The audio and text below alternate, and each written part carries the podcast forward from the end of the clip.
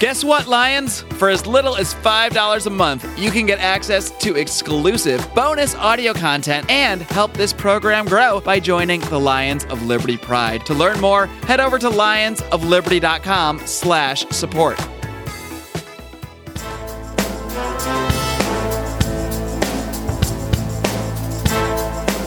Welcome to Felony Friday, a presentation of the Lions of Liberty podcast.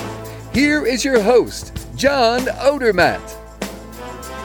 Felons, friends, and freedom lovers, welcome back to another edition of Felony Friday, right here on the Lions of Liberty podcast. Felony Friday is, of course, the show where each and every single Friday I focus on exposing injustice in this nation's broken criminal justice system. And if this is your first time stumbling upon the Lions of Liberty podcast feed, we have been running some uh, advertisements on a couple libertarian podcasts. So welcome if it's your first time listening to this show. This is one of three shows we have here on Lions of Liberty. Every Monday, we have our oldest show hosted by Mark Clare, the O G Lions of Liberty podcast. And Mark interviews leading minds in the liberty movement, hosts roundtable discussions about once a month. We call that show Libertarians in Living Rooms Drinking Liquor. And then every Wednesday, we have Electric Liberty Land, hosted by Brian McWilliams. That show is your weekly shot of culture, comedy, and liberty. And this, of course, is Felony Friday, as you know, and this is the one hundred second episode. So that means you'll be able to find the show notes page with links and notes to everything that I'm going to talk about today with my guest at lionsofliberty.com slash FF102. And be sure to subscribe on iTunes to get all three of these shows in your podcast feed. I want to tell you guys about our sponsor for today's show. We are sponsored once again by Health Excellence Plus. Health Excellence Plus is an incredible free market alternative to your standard corporate health insurance.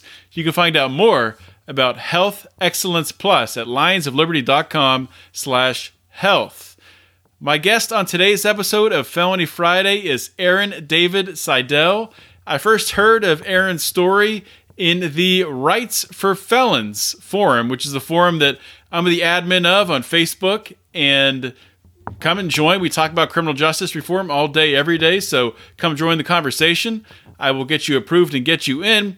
And Aaron posted a petition, a petition for his own pardon in that forum. And of course, with the petition was his story. I read his story. And as soon as I read it, I knew that I had to have Aaron come on this show and share her story because it is powerful. And Aaron's story is a little bit different than a lot of the other felons I've had on the show to share their injustice, to share their struggles. See, Aaron committed a, a violent crime. He was convicted of attempted murder for shooting his then stepfather at the time. But see, there were extenuating circumstances surrounding this. There was abuse and all kinds of other things, a terrible living environment that Aaron was subjected to as a child. Ultimately, due to the attempted murder, Aaron was sentenced to five years in prison. He got the lesser sentence because the judge gave some leniency due to these mitigated circumstances that I just referenced. And after Aaron got out, he dedicated his life to self-actualization. He passed his G E D, he went to a technical school, and eventually he uh, went to a, he was able to get accepted into a undergraduate program, where he's very close to getting his, his degree. And he's going to graduate with multiple degrees, a degree in environmental geoscience, and a degree in applied mathematics. And he has ambitions to go on to graduate school and join the military and all that stuff. But his options are very limited, and it's very hard to get into graduate school and get into a, a PhD program or to even join the military with that felony on your record. So this is why Aaron is petitioning Ohio Governor John Kasich for a full pardon, and this is why I wanted to have Aaron on Felony Friday to talk about his story, to talk about his struggles, to talk about what he's been through. So, Aaron, welcome to Felony Friday. Thank you very much, John. I appreciate the opportunity to be able to tell my story and uh, reach out to other people who are, uh, you know, going maybe similar situations or uh, have empathy for people who are struggling uh, with a few of the obstacles posed by uh, civil disabilities. Yeah, and that's that's what this show is is all about, is is giving people like yourself the opportunity in an uncensored way to share your story, to get it out there. And, and in your case, um, really sharing your story hopefully can have a, a, a direct benefit by helping you to get this pardon uh, via petition to get it in front of Governor Kasich in, in Ohio. And we've had on a lot of different, a lot of people with different backgrounds, uh, with different crimes they've committed, different reasons they spent time in prison, um, from drug crimes to uh, to fraud to, to all kinds of different things. I, I think you're the first one that we've had on who spent time in prison for attempted murder. And I want to start off by, by talking about that. I guess actually before we get into that, I think it's probably best to, to talk about the circumstances that led up to that. So maybe a good place to start would be if you could share some about about your upbringing. Sure. Uh, I had uh, good and good and bad times, I think, like anyone. Um, but uh, the, the bad times were, I think, darker than, than most people would experience. Um, you know, I, I didn't uh, have...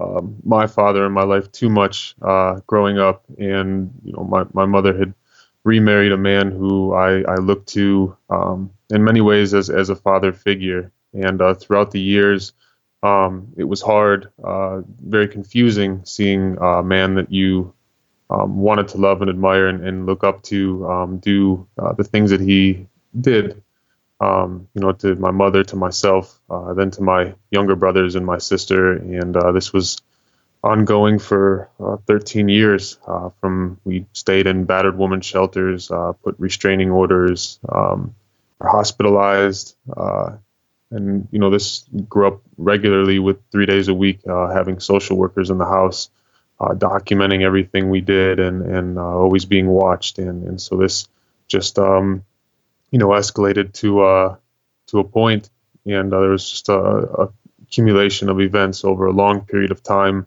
and in which my family reached out in every legal way possible um, to remedy this situation. Um, it just help never came in, in the way that we needed it to. You know, I, I don't I don't look to morally justify uh, my crime. I, I think it's a mistake to try and uh, approach this topic in that way. Um, I, I think that looking at a person cumulatively uh, over the course of their lifetime is a better way to represent a person uh, than than by looking at sort of their lowest uh, point or their minimum. And and I uh, I'm asking uh, with this pardon process that I be seen as those accumulation of events and and not just based on. on just the low. Uh, and, you know, I, I can't sway anyone's moral disposition as, as to, uh, you know, the nature of my crime, whether it was right or wrong, justified or unjustified.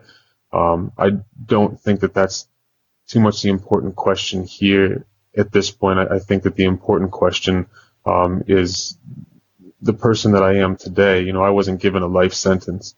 Uh, I was given a, um, a punishment that was considered just uh, by a United States court, and I paid the price in full for that. And uh, to me, justice has more faces than just punishment. Um, and, and at this stage, I, I argue that uh, I have been rehabilitated, and that allowing me to realize uh, my potential will be a net positive for society, and in no way does it put uh, the public at greater risk by restoring my civil rights so that I may pursue um, my career. So was it the judge who was who gave you the, the five-year sentence? Were the prosecutors pushing for more at the time?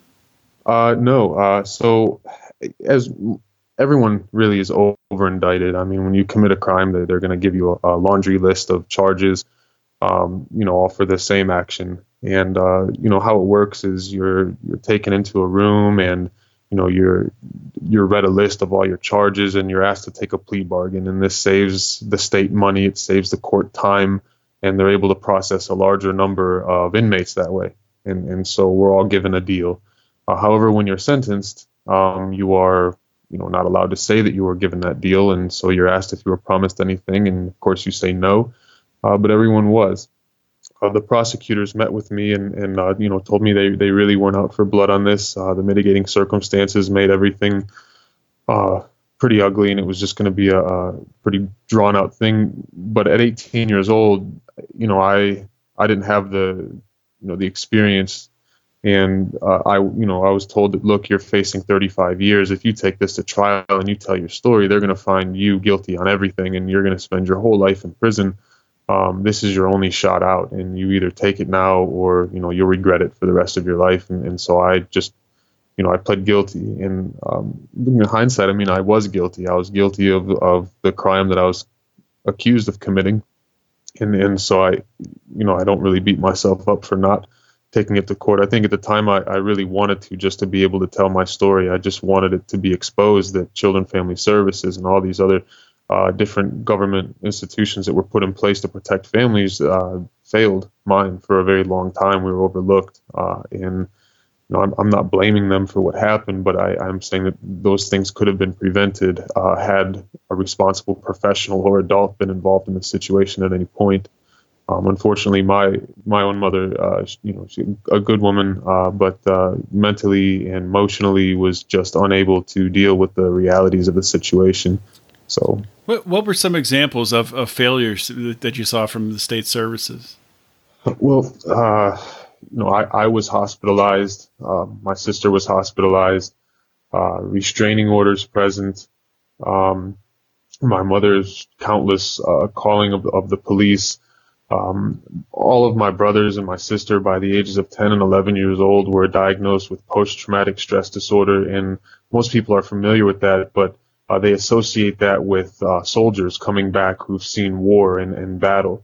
Um, to associate that same uh, ailment to a child who's ten and eleven years old who uh, should not have experienced the trauma um, to the level that, you know, they, they are in need of medication and treatment for it. I mean, if you're medically treating children who live in a house with a, a man who's responsible for, you know, this type of distress, I will never, you know, no matter how much time passes, look back. And I, I don't know who um, was in charge of the case. I mean, obviously, Children Family Services is not uh, very forthcoming with, uh, you know, the old files, but um, somebody just didn't do their job yeah, for a long time. And, and this was just overlooked time and time again. Um, So, so there was never, there were never any charges brought against your stepfather? Oh yeah, there were. Um, you know, they were uh, domestic violence, um, I believe, countless times, um, and there were probations issued. Uh, you know, I, I actually never looked at the official charges he received. I know that he was removed from the house numerous times. Uh, like I said, there were restraining orders placed, um, and most of it, you know, it, it, there's. I don't. I don't like to look for people to blame. Um, you know, everyone played a part in this. Uh, you know, for a long time as a child growing up, uh, I was very angry at my mother for allowing this, for being weak. Um, you know, I thought as as a mother, you should be self-sacrificing, and and um, you know, I was removed from the home. I was taken away from the home at nine years old, separated from my brothers and sisters, um, and I was sent to live. Uh, bounced around through between my grandmother and, and other, and, and you know, it, it was just uh, moved around a lot, and, and you know, I'd visit my mother on the weekends, and, and so I was for a long time. Uh, the things that were happening were, were told to me via telephone, or I would go over on the weekends and see this stuff again and again. There were a lot of people that, that played a role um, in, in the situation. You know, I don't think that anyone intended for anything like this to happen. Um, growing up and, and hearing these, uh, you know, the details of the things that were going on in the house that I was removed from, um, and then going back and visiting and, and seeing the things that I was exposed to. Uh, and, you know, like I said, my, my mother, very loving, um, but she put a lot of the burden um, on me. Uh, she confided in me, and I witnessed a lot of things I shouldn't have seen, from Um, you know, rape uh, of of my mother in front of us, to to just beating her and myself, uh, you know, the kids. I mean, this was these are just things that are hard to relive. They're they're hard to. Um, it's the only part of the story that's kind of hard to talk about, and um, mostly because it's not just my story to tell. Um, and, and, you know, so I, I don't like to get too much into uh, yep. the details. I'm not going to ask you to, to get into any of that stuff. Um, we can move on. And I do want to shift and talk about your time in prison. What, what that was like. You're, you're eighteen years old at that time, right? Yeah. Um, yeah. Where did you, which prison did you go to? Um, what was that? I mean, what was your initial, you know, initial reaction to prison? Uh, well, uh, initially I was scared. Um, you know, I'd never been in trouble before. Um, and, uh, you're eighteen years old, one hundred forty pounds, and you're white. Uh, those things all, uh, you know, sort of put you in a box as soon as you walk in the door. Uh, you're you're classified, and um, you know, just the nature of that alone, uh, you're going to get um, tested and, and tried more than other people would. Um, and early on, uh, I, I uh, went to uh, Lake Erie Correctional Institution in in Kanya, Ohio, uh, and uh, one of the things I had going for me is is at fifteen years old, uh, you know, I, I had already had a son. My son was almost three years old at this time. Um, you know, I dropped out of high school, so I'd been living on the street for a good part of three years. And, and by on the street, I mean, I, I rented uh, slum apartments, uh, whatever I could get into that didn't require having a, a driver's license or being eighteen years old. So I got in wherever I could. And so I was streetwise. So I did have that uh, going in my favor. Um, but, uh, you know, there was the, the initial part of uh, my time was uh, was pretty violent. Uh, I was forced to defend myself from sexual advances. Um, and, uh, you know, at one point I, I had burned another inmate with oatmeal uh, and I was put in segregation for six months. My security was raised and, um, you know, that was not a good experience. I, a half a year I spent in, in isolation. I had a Bible. I think they had some old Western novels with the pages ripped out. Um, so there wasn't much to do. And, and while I was in there, I, I just sort of meditated. I read the Bible a few times. You know, I'm not religious, but uh, it, it uh, gave me, you know, I was always curious about what was, what the stories were about. And, and, you know, I kept busy. And when you get out and you're released into prison from segregation, it's like you're being, you feel free. Uh, you know, it's a different season, it's a different year. Uh, and, and so from there, uh, my bit went pretty smooth. I was transferred um, to uh, North Central Correctional Institution. And uh, it, that's where I spent the, rem- the rest of my time. And the thing about prison is, you know, if you, there's things that follow you, you know, inmates know if, if you snitch, they're going to know no matter where you go. If you, Uh, or a child molester, they're going to know wherever you go. And those are those are some things that, you know, are just um, sort of stigmas that will follow you. And, and likewise, if you do violent things, those follow you too. And, you know, it builds credibility or reputation. Um, and at the uh, North Central, I was approached by the right people. Um, and uh, by people, I don't mean gangs or anything like that. It was just uh, an older guy uh, and um, his, called him Big Rich. Uh, he was a power lifter back from the eighties, and um, you know he, he had heard about me from a friend, and, and so he got me working out, and I spent the majority of my time um, exercising, uh, eating healthy, and I, I started reading books. I'd never read books before, so um, I had a book given to me. Um, it was by my bunkie, uh, who was uh, an older guy, um, Mister Woods, we called him. And uh, he saw me reading this book by Stephen Covey, Seven Habits of Highly Effective People. And it's a popular book, and I liked it. Uh, but he laughed at the book, and he asked me if I wanted to read anything uh, with real meaning, you know, let him know. And I asked him what he had, and he gave me um, the Dialogues of Plato. Um, you know, I was not educated, and so it took me a long time to sort of read this stuff paragraph by paragraph and, and you know, interpret the uh, the Greek translations. But um, it opened my eyes to a different way of thinking, and I fell in love with philosophy. And from that point on, for the rest of the years I was there, I, I read every book I could get my hands on: Viktor Frankl, Thomas More, Shakespeare, Aristotle, all of them. I mean, I just I, I took to reading, and as I read these things, um, it changed the way that I saw myself, my place in this world, my purpose, um, and overall, I began to sort of develop this way of thinking of of treating the the people around me according to their potential. And that would create a, a better reality around me. And uh, so, you know, I went and I got my G E D. Uh, and after I got that, I started tutoring and helping in other uh, young juvenile offenders from eighteen to twenty-one uh, read and get their G E Ds.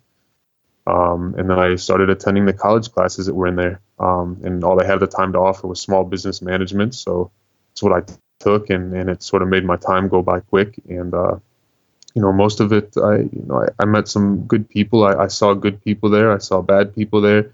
Um, and, you know, after seeing prison and seeing university and seeing, you know, the city streets and suburbs and countryside, and there's good and bad people everywhere. And there, there's no real difference, um, except that the system that's in place, you know, the, the, the regulatory system is just different, but the hearts of people are the same everywhere you look. So that's, that's really profound. And, you know, it, what you just said there about your whole story there and really taking ownership of the direction you want your life to go in.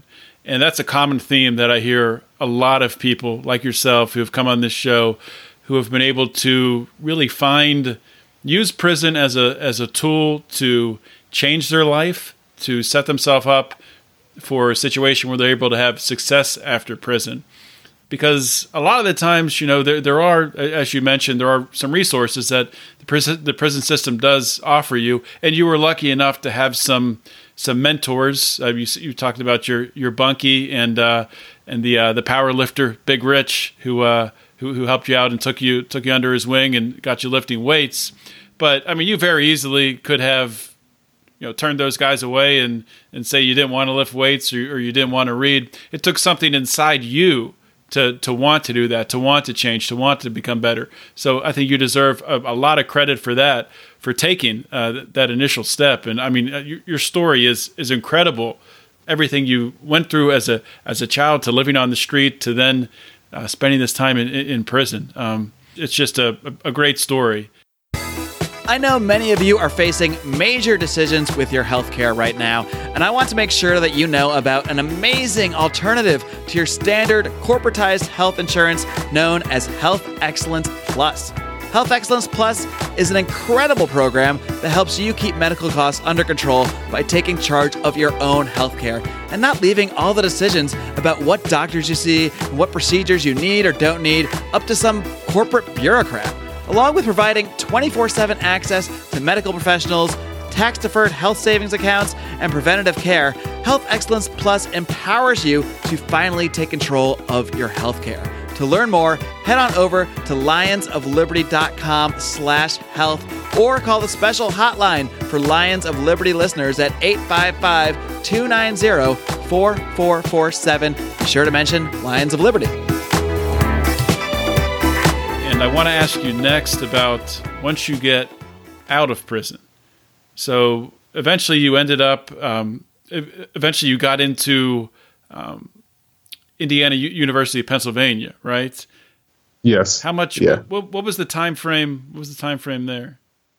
So uh, a few years. Um, getting out, I had a sweatsuit and, and a bag of pictures to my name. Uh, I had the uh, chance to file for early release, and I decided not to. I decided to do all the days that were assigned to me to do. Um, and when I was released, I had uh, worked out with a lawyer to be placed in Pennsylvania so that I could be closer to my son. I wanted to reestablish a relationship with him and be close to him here in Pennsylvania. So um, here I was, uh, and I, I really had nothing to my name. Um, I had got a job through my father.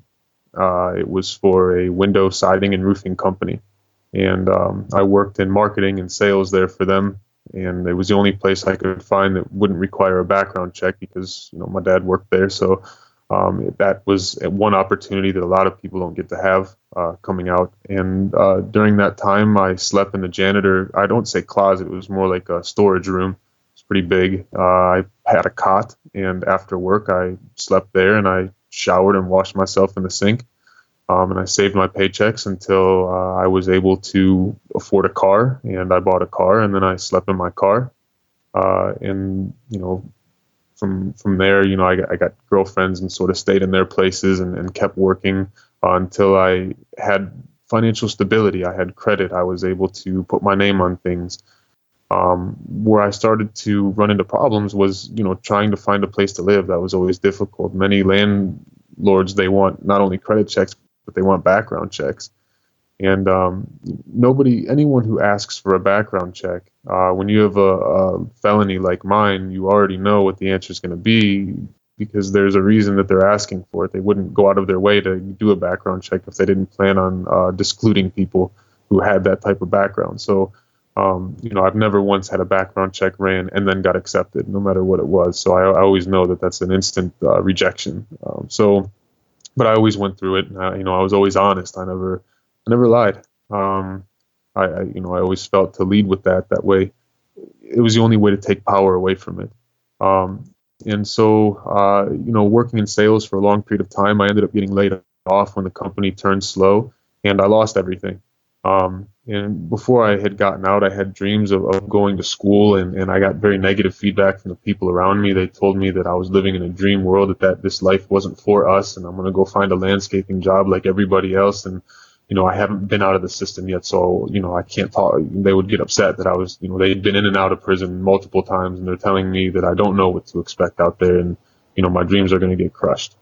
Uh, so, you know, that sort of lit a fire in me to prove everybody wrong and prove this wrong, and, and life can be what you, you know, you want to create, and, and this is, you know, I started believing in these these laws that I was reading about over the years, so um, I, I wanted to go to college, and, and I wanted to uh, apply myself. Um, so... I, uh, I, you know, I, I made a choice um, that I was given a second chance at life, and I just wanted to just go all out and, and contribute everything I could contribute to this world, and, and be everything I could be for my family, uh, for myself, for my country, for the world, and, and that, you know, I don't didn't really have a family growing up, and so uh, my way of, of sort of giving my life meaning it, it was was in the service of other people. I, I needed to create a need for myself, and, and so that's what I was trying to do and still am. Um, and uh, so I, I went to a few universities, and I was turned away. Uh, Indiana University of Pennsylvania also turned me away. Um, and I just to just to uh, clarify, they turned you away because of the the felon on the felony on your record, or was it another yes, reason? Yes, initi- okay. uh, initially, yes. Uh, and, and so, uh, there are also other hurdles like, uh, trying to get your G E D records from prison and all these other things just make it so difficult. Um, you have to, the, you know, there's a series of essays and, and sort of, I was just getting spun. And, uh, you know, so I, I went back and I said, listen, I know, you know, there's a process to this. I said, but I, I really want this. And, uh, I know that there's a human being responsible for making this decision. And if I'm given the opportunity to speak for this person, to speak to this person and articulate myself, um, I feel confident that they'll make the decision to let me come to school here. Uh, and so that's what they did. They put in a request, and I, I spoke to the dean of admissions, and uh, she's a very kind woman. We, we sat and we, we talked the way we're talking now. She listened to my story, and she wanted to know why uh, I wanted this, and, and so I, you know, I told her. Um, and she's been my biggest supporter over the past five years, and, and I've been, you know, one of the most academically decorated students that has uh, passed through I U P. So um, hopefully she feels very proud of her decision, and, and I'm forever thankful and grateful for that opportunity. Um, That's awesome. When are you on track to graduate? So uh, I'm able to graduate now, um, and I. I have a degree finished in environmental geoscience. Uh, my degree in applied mathematics is mostly finished. Um, next semester would be my last semester. Uh, however, uh, because of my felony convictions, I'm unable to graduate and move forward. Um, if you're familiar with uh, Jerry Sandusky and, and sort of the things that happened with that. I'm very, um, very familiar with that case. Yeah. So the uh, the response from Pennsylvania was to, you know, pass this blanket law that said, okay, well, to make sure this never happens again, we need to do background checks on every single person, whoever comes on this campus and any campus in the state of Pennsylvania. Um, the problem with that is Jerry Sandusky wasn't a felon to begin with. And, and so, you know, this new thing that they're doing would have n- never prevented that situation from happening in the first place. Um, what it is doing is taking people like me Uh, and preventing me uh, in a lot of ways. So, um, you know, it wasn't like I got accepted to I U P and it was happily ever after. Um, being here, I wasn't able to rent uh, an apartment in the city, and so I slept in the science lab for six months. And, you know, I had money in my book bag, and I slept in my car. I slept in the science lab, and I showered in the gym. Um, you know, did my laundry at the laundromat, and most people didn't know. The janitors knew, and, you know, they didn't say anything, but oh, that's embarrassing. And um, it was frustrating because I had the money, you know, and I was turned down multiple times by landlords here. And uh, I just couldn't get a couldn't get a shake. And at that point, you know, I questioned, what am I doing? Maybe, you know, am, am I crazy? Should I just go back to work somewhere and, and find an, a place where they're not going to do background checks and get out of here? This isn't for me. Um, you know, and I, I just thought sometimes life will ask you, you know, how bad do you really want it? And, and so that was one of those moments that I, you know, that was a that was a turning point for me. And I just decided to push forward and push through that. Uh, eventually, I got a place, and uh, you know, so that worked out. But it was just one of the things. Um, you know, that I remember going through and thinking, you know, this is just, this sucks, and no wonder why so many people don't even try this. Um, you know, who wants to be homeless? So uh, at this stage, uh, if I graduate, uh, I'm unable to be licensed as a geologist, um, and that's what I would have my degree in. Uh, and so without my professional geologist license, every every geology job in Pennsylvania wants a background check, so I wouldn't get hired. I would immediately have to start repaying my loans, and I wouldn't be able to do that, so I couldn't get employed. Um, and my goals from the beginning was to go on to a PhD. And initially, my you know my ending point is not as a geologist. This was sort of a stepping stone into engineering. Uh, my passion is in agriculture and irrigation engineering. I'm interested in variable rate irrigation. Uh, I want to Um, work on uh, designing irrigation systems in countries who suffer from water scarcity. And if I'm able to use less pumping power and use less water, uh, they're able to grow more crops with the water that they have and feed a greater number of people. And, and you know, looking in countries like Somalia, Ethiopia, Kenya. Um, so, you know, those are all uh, places that are that are really struggling to deal with the the effects of climate change. And, and how did you, just out of curiosity, how did you get passionate about that? Uh, so it, it was sort of evolved. Uh, when I thought about going to school, I said, I want to do something that makes a difference. And so I looked into earth science and I looked into climate change. Um, and the more the more I studied, the more I sort of uh, got pulled to. So science is sort of the brain, and I, I think of engineering as the arm. Um, and I, I was very interested in hands-on going over in, into areas that people genuinely didn't, I guess. I identify as sort of an undesirable, and I know what it's like to be discriminated against and, and sort of not wanted from, you know, different points in my life. And I know those feelings. And, you know, I think about that there are whole countries of people like that who are taken advantage of and not wanted and sort of abandoned. And um, I, I want to, uh, I, I don't know, maybe, maybe give my own suffering meaning by taking what I've experienced and, and sharing my what I've learned and my knowledge and my contribution to other people so that they too can realize their potential. I guess uh, going to the people who need it most is sort of what pulled me into engineering. Um, and uh, so that's the direction I'm going. Uh, and so while I'm here, uh, I'm forced to stay as an undergraduate student for another two and a half years while I wait for this pardon.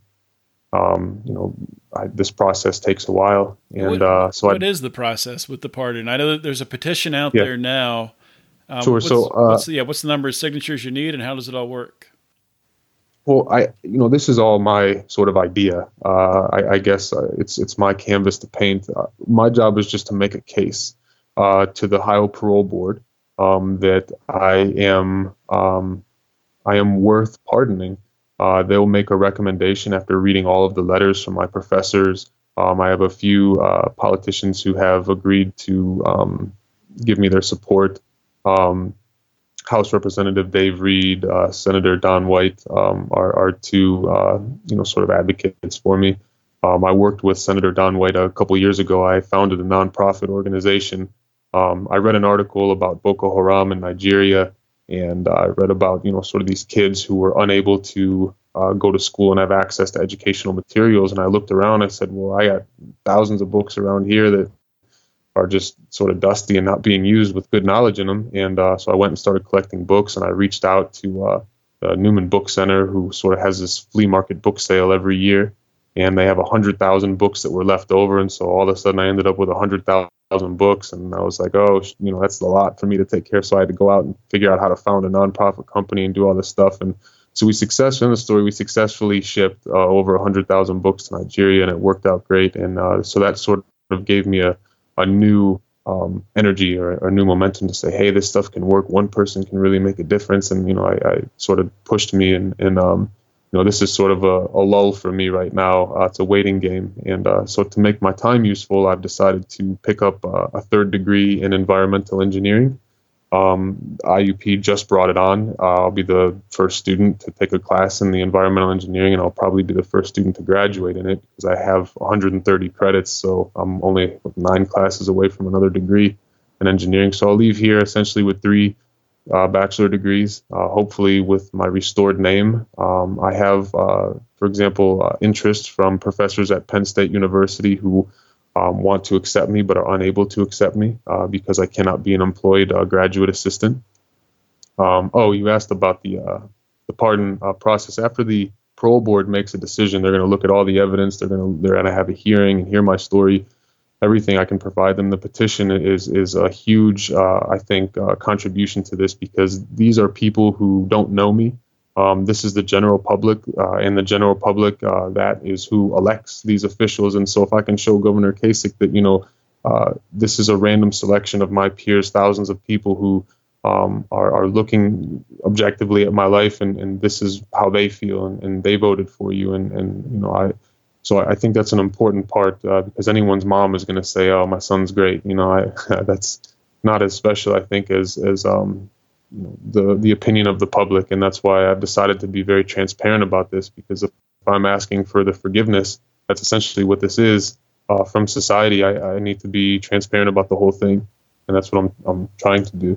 Uh, yeah. So what what can my audience do to to directly help you? Because there's there's thousands of people that listen to this show that will will jump at the chance to help someone like yourself. So what can they do right now to help you?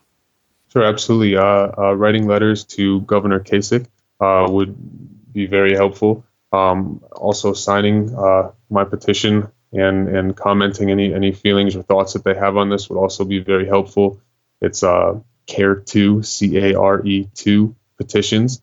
And my name is Aaron David Seidel. It's S E I D E L. Uh, and so if you were to just Google search C A R E two petitions, uh, full pardon for Aaron Seidel, Uh, it would come up, and um, you know, there's a, a biography there um, that sort of briefly goes over everything. Um, you know, but uh, you know, also you contact me through the uh, through the petition site, or I have a Facebook page as well. Um, and you know, I, looking sort of bigger picture, I, I see. Uh, you know, I, once I started really looking into it, there's over twenty million people living in this country who are going through the same thing. And the majority of them are quiet. You know, um, over six million people are disenfranchised. They're unable to vote. Um, that's literally taxation without representation, right? That's why this country was even founded. Um, I've done, you know, a lot of this research, and it, and it turns out a lot of this sort of circles and centers around gun control and, um, you know, forcing people to carry these background checks for the rest of their life, discriminating against housing, employment. Um, you know, I, my heart goes out, and, and I hope that, uh, you know, I can make my name, uh, make my voice heard in, in, a, in a way that I, I can be a voice for other other people who are just starting, and, and they may not have a voice yet. So, um, you know, I'm doing what one person can do, but ho- hopefully, you know, this sort of gains momentum. Uh, this is a significant portion of the population. This is, you know, uh, twenty million people. It's like uh, the population almost of Pennsylvania worth of people who are unable to contribute. Yeah, it's it's really staggering uh, when you think about it, and uh, mo- the majority of this country has no idea that, that this is going on. They're they're completely in the dark. This this is a serious problem. You have so many people like yourself that have this this felon label just hung around their neck, dragging them down. And you know, just just like you said, almost everyone I talk to who's going through the same situation, the biggest problem is finding a place to live. And you know, that's that's got to be something that, that we that we can solve. Um, it just it just blows me away. And like you said, there, there are you are, obviously you can find places to live, but they're not going to be the maybe the safest place. You can't have your family there, um, so it's it's it's it's not obviously not ideal.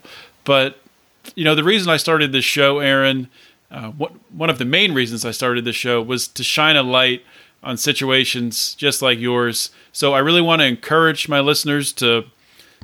And I'll link to it on the show notes page. I'm not going to read through the hyperlink now. Go to the show notes page, lions of liberty dot com slash F F one oh two. You'll find the link there to Aaron's petition. Go and sign it. Uh, you know, visit him on, on Facebook.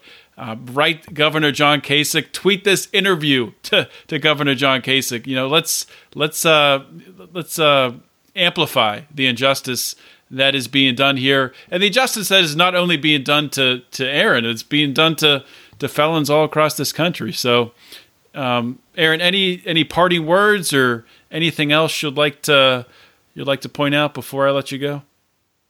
Uh, yeah, I just uh, you know I, I think that we need more awareness and, and more support for this. Um, I myself am, am sort of a poster child for doing everything you're supposed to do, and I'm up against the fence, and I've, I've found the actual limits that society put uh, for felons. I'm, I'm really up against that fence, and, and so I'm, I'm showing it, look, I did all the right things, I did everything, and here I am at this fence. And, and this isn't just uh, you know for sympathy or empathy. This Uh, it will positively affect society as a whole. Letting letting people like me realize their dreams and potentials, you know, that maximizes my tax-paying dollars, that maximizes my good contribution to society and the people I'll be willing to help, rather than being a draw on, on food stamps and, and welfare and recidivism rates. Um, you know, like I said, justice has more than one face, and I, I think that we should start thinking uh, more about the other faces than than just punishment. So. Well, you're doing uh, you're doing great work, Aaron, and I want to thank you for everything you're doing for other people. I mean, you're doing this obviously for yourself, but um, this is raising awareness for the plight of felons across this country. So thank you, and uh, thank you for coming on and sharing your story. Thank you, John, very much. Hope you guys enjoyed today's interview with Aaron David Seidel. Uh, really, an absolutely incredible story. And like I said at the outset of this show, very different than a lot of the stuff you've heard before. And on next week's podcast, I'm going to have a similar story. I'm going to have a, another violent offender on, someone who, you know, made some past mistakes in their life, but has turned their life around. And I think that's very important. And to, to talk about Aaron's story, I think it is very important to see someone like Aaron David Seidel Um, look at the past, you know, the past mistakes, and you know, we didn't get into the details of the crime he committed and what exactly happened, but he did commit a violent crime. We talked about a lot of the circumstances around that, the the abuse that he witnessed, the abuse that he uh, himself was subjected to. But but at the end of the day, he, he was sentenced to five years in prison, and he served his time, and he got out, and he's made himself into... He's made himself into a contributing member of society, someone who's ready to contribute, but unfortunately, the walls are still up around him. Um, once you have that felon label on you, uh, especially when you have a, a violent, a violent criminal act on your record, people aren't willing to listen. They're not willing to hear your story. Aaron deserves a huge amount of credit for being able to get everything done that he's done so far, getting his G E D, going to technical school, getting into a college, and then he's going to graduate with, with two degrees. And, of course, he really is sort of waiting to graduate because he has ambitions to uh, go to graduate school and uh, get his P H D. So I really hope Aaron is able to do that. I want to challenge the Felony Friday listeners to go to the show notes page, lions of liberty dot com slash F F one oh two. There's going to be a link that'll take you to the petition on that page, and I want you to please consider signing it. And if you consider signing it and you sign it yourself, please pass on to other people. Please pass this podcast on to uh, your friends and family, your networks. It is a huge problem in society that once people go to prison, they serve their time. A lot of people, like Aaron, they become reformed, and they come out even a better person. And th- they put work into themselves. They they work hard to turn themselves in the best person they can be, but they are still held back by that felon label. So, you know, things need to change, and the only way that we can change this is through education, guys. So I really want to encourage you to help to educate your friends and neighbors by sharing this show. Of course, sharing the show, that's a great way to help us grow this podcast. Another great way to help us grow this podcast is by going to lions of liberty dot com support and join our and joining our Lions of Liberty Pride. You can join the Pride at three levels. The uh, highest level is twenty-five dollars. For twenty-five dollars, you get a monthly conference call with us where you can actively participate in planning the show, ask us questions, bring up things you want us to talk about, anything you want to talk about. We talk about during that monthly conference call. Of course, you get free goodies there. You'll get some T-shirts, you get a koozie, and uh, and stuff like that. At that, the next level is ten dollars. You don't get the call. You still get a free T-shirt, and you still get a koozie. You get access to the bonus material, all the exclusive content that we release, and of course, you get that at twenty-five dollars as well. And at five dollars, just for five dollars a month, you don't get the freebies, but you do get all the bonus content that we produce here at Lions of Liberty. And there is a lot of it, guys. We have a conspiracy theory roundtable. Uh, one was recorded recently. I wasn't on it, but I'm pretty sure they're going to be talking about Waco, which, you know, I'm kind of bummed I wasn't able to make it to uh, contribute to that, that roundtable discussion, because Waco is Waco has always been something that really fascinated me. And, you know, really when I became a libertarian, soon after, uh, I, I watched uh, Rules of Engagement about Waco, and that just really rattled me and, and woke me up to the uh, just the amount of evil that that, uh, that can exist in the state. So that's going to be a great conversation. The only way you're going to hear that is by joining the Lions of Liberty Pride at lions of liberty dot com slash support. That's all I have today, guys. I want to thank you for listening. I want to thank our, our new listeners. Like I said at the beginning, we've been advertising on a couple different podcasts. So I want to encourage you, you know, you can check out the Felony Friday archive at, at felony friday dot com. And if you want to hear just the episodes that I've recorded with uh, felons, with people who've spent time in prison, sharing their story, then you, then you can find all of those. I've made a separate Uh, archive for that at lions of liberty dot com slash felons. So check those out. Uh, we appreciate all you guys listening. We appreciate your support. Thank you so much. This is John Odermatt signing off. Always remember to keep your head up and the fires of liberty burning.